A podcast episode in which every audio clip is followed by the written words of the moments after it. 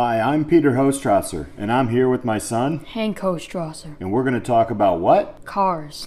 Father Son Father-son Car car Chats. Podcast starts now.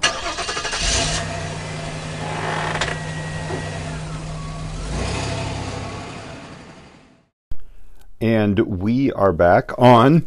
Father Son Car Chat. We're going to be talking about what? Uh, the McLaren F1. All right. So tell us a little bit about this car, Hank. Um, well, it was uh, one of McLaren's first cars. Um, it's it's a supercar, uh, even maybe considered a hypercar, depending on what you're putting it up against. Um, it was um, made uh, in the 90s, so um, uh, it began, or the production began in 1992 and ended in 1998. Um, and only 106 cars were made, um, and I believe only around 64 of them were actual road cars. Mm-hmm. But it was still considered a production car, and because of that, it had um, the uh, record for the world's fastest production car, reaching 240 miles an hour Mm-hmm. And that surpassed the previous record, the Jaguar XJ220s, uh, by a lot. Um, the Jaguar only went uh, 217 miles an hour, so this was definitely a very very fast car. So this has an interesting. This car was ahead of its time Yeah, definitely. because when you look at it, it looks like a mid two thousands uh, supercar. Does not have like flip up headlights. Doesn't have all that, you know, jazz on it in the in the Mhm. nineties that every other car had. Yeah, And it had an interest. Did it have the interesting three seat yes. thing where the driver's in the middle? Uh huh. This was um, the first and one of the only cars to do this, where the driver is in the middle, and then right next to it, there's t- right next to the driver's seat, there's two other seats, so you could get more of like an F1 feel. One on each side, right? Yeah. Yeah. So this did actually seat three, which was more than most supercars at the time. So So you didn't have to be stuck with two people. You could take three people on a crazy fast ride. yeah, um, yeah, it's it's a crazy car. Um, so it was. What's um, this thing got under the hood? Is mid-engine? Yeah, it's a mid-engined. Um, it's got a 6.1 liter um, BMW uh, V12. That same V12 that's like in some of the seven series. Uh, it might be. Probably. I don't know. Um, It's a pretty and big it motor. Produces 618 horsepower. That's it.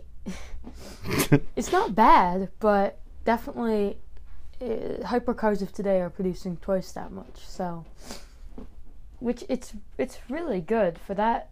Mhm. Uh, I'm gonna say little power, which it's not really. It's a lot of power um, to get it to go that fast. But um, the way they did it was, um, and they did this. Uh, a lot of high performance cars still um, have this kind of design where it's um, low weight and high power, so a, a better power to weight ratio um, makes a car faster. So, yeah, it's got uh, flip up doors, which modern McLarens still have. Yeah, they're not like really scissor doors. They're just kind of they No. flip up. Yeah, it's, it's interesting. And then they have this this compartment on the side. hmm That's Yeah. an interesting like storage luggage compartment hmm that the whole side panel comes down on. Yeah, It's very interesting. it is.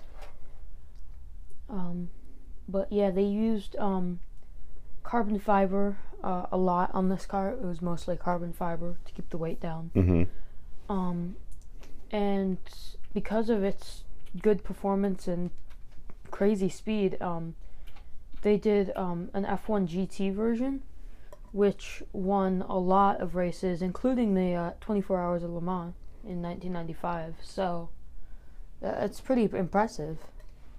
What did one of these go for? You you know?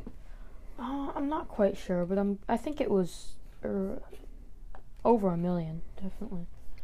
And there's a Mm, couple of people like uh, Leno. Jay Leno has one. Elon, Elon Musk, has Had one. Had one, I think. I don't know if he still does, Yeah. but yeah. Did he sell it to you? It's twenty me. bucks. Yeah. um. But yeah, it's. It um it was able to reach uh, 200 miles an hour in 28 seconds. That's a little crazy. I feel like you have to find a road for that. Yeah, zero to 60 was 3.2 seconds. Yeah. Uh, that's crazy. Um.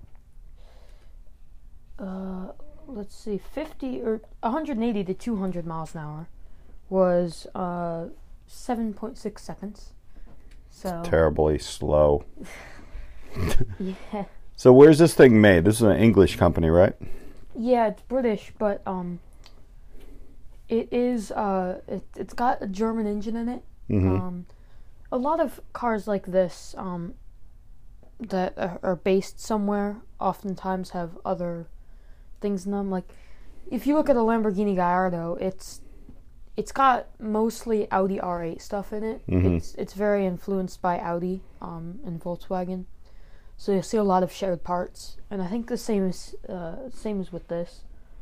It's um, it's German or not German. It's British, mm-hmm. uh, but it's got a lot of influence um, from the Germans. Right. And it's got a very Italian design too. So they only made this car for how many years? Um, they made it for six, I think. Yeah. Which I mean, the I don't know. They, were, they only made two hundred and six, and only about Two sixty hundred of or hundred and six? What was it? hundred and six, and Yeah. only about sixty of them went to the general public as road cars. Yikes! That's got to So, make these super expensive. Yeah, it's only about ten a year. Yeah. So they must be handmade. You'd think. Yeah, definitely. And McLaren has thrived, so obviously they made money off of it. Yeah, because they have like now a more They have uh, generic, like yeah. not a generic, but what what do they have now that came out of this? Was this their first chance at a at a supercar? yes. Um, this was this was kind of one of their first uh, big cars. Um, and today, or for a while, they had the McLaren P1, which is Mhm. kind of the um, successor to this. And uh, now they have the McLaren Senna, which is um, kind of their third hypercar that they've made. Right. And then they, of course they have the lower end, um, the uh, six or the yeah the 650, and now the 720s. Um, Lower end. it's it's a more budget supercar um, to kind of compete with the Lamborghini Huracan and the Ferrari 488. So they're definitely it's it's definitely a valid uh, choice if you're looking for a car like that. Um, and then of course the McLaren Senna is 2.6 something like that million dollar car that people buy. Cheap. So yeah, cheap. Just cheap car. cheap car. So you're saying about sixty percent of these went to market. The other forty percent are on the track. Yeah. Um, and do we have any idea how many of these are still out there?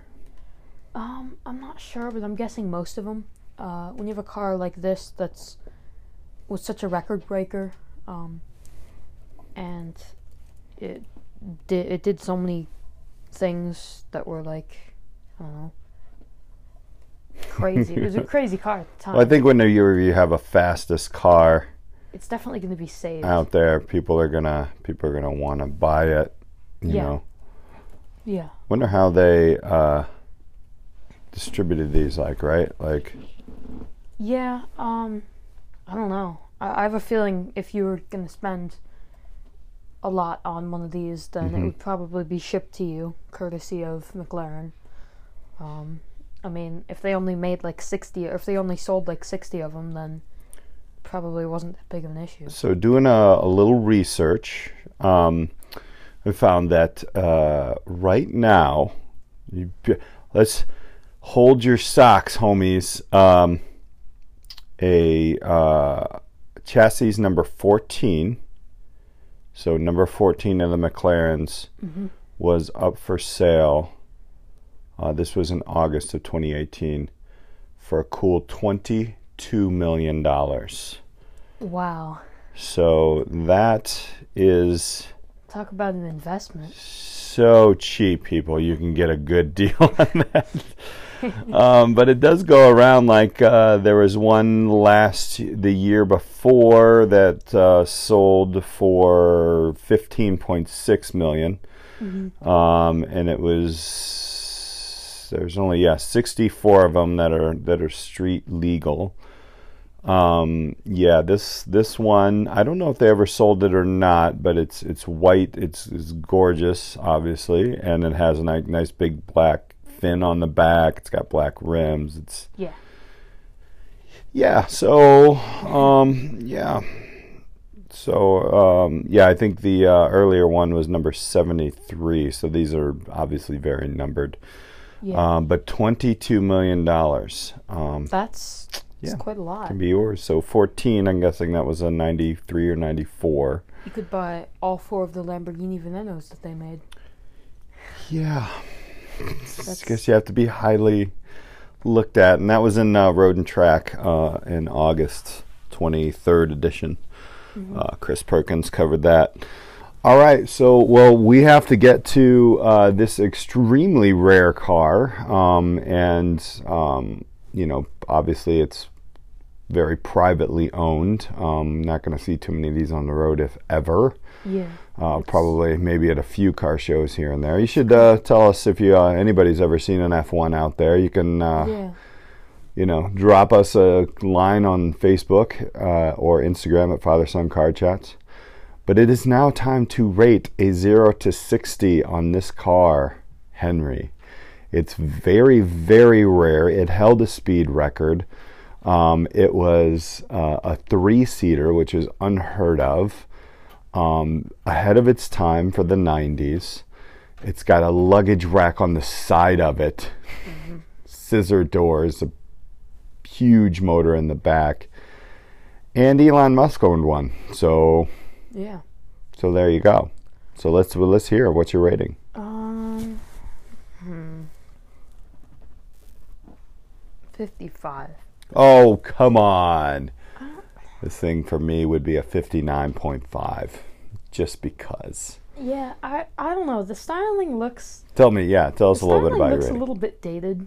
Um, It was ahead of its time, though. it was ahead of its time. This is a 90s I car. I'm going to debate with you right now. This is I- the night you got to imagine this is the 1990s. What else was out there in the 1990s? You had Lamborghinis or Ferraris with flip up lights. Well, I just think even around this time, right after this ended, the Lamborghini Murcielago came out, which I think looks way better. Probably stole the design from them. I, I just think it was way better executed, and I mean, the car is amazing, what it did and what it's still capable of.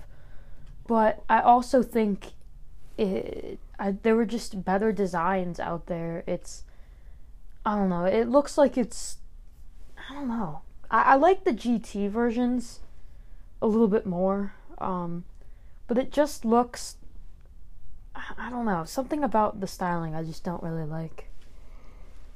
what is it? I don't know. It maybe it's the wheels. Maybe it's I don't I can't I can't really put it I can't really pinpoint what it is. Can pinpoint it, huh? I just think there were cars from that time that looked a little bit better. Uh huh. Okay. Well, all right then. Mm-hmm. 55. Oof. McLaren people are never going to sponsor us either, so we've already busted out Dodge and. All right. It is such an interesting car. Um, and it has like this pilot thing in the middle, Yeah. the McLaren uh, Trend Buster. Um, very, very, very rare. It reminds me of the Ford Um, GT. comes like- with a watch when you buy it, I guess. I don't know. It reminds me of the Ford GT in a way where it's like it's a race car that was made street legal Right. instead of a instead of a normal car that was made to look and feel like a race car. Got it. All right. Well, that'll do it for this episode of. Father son car chat. All right. Thank you guys for hanging out with us. The McLaren F1. If again, if you've ever seen one of these on a road or at a show, drop us a line at Father Son Car Chats on Instagram or Facebook. And until next time, keep your pedal to the metal.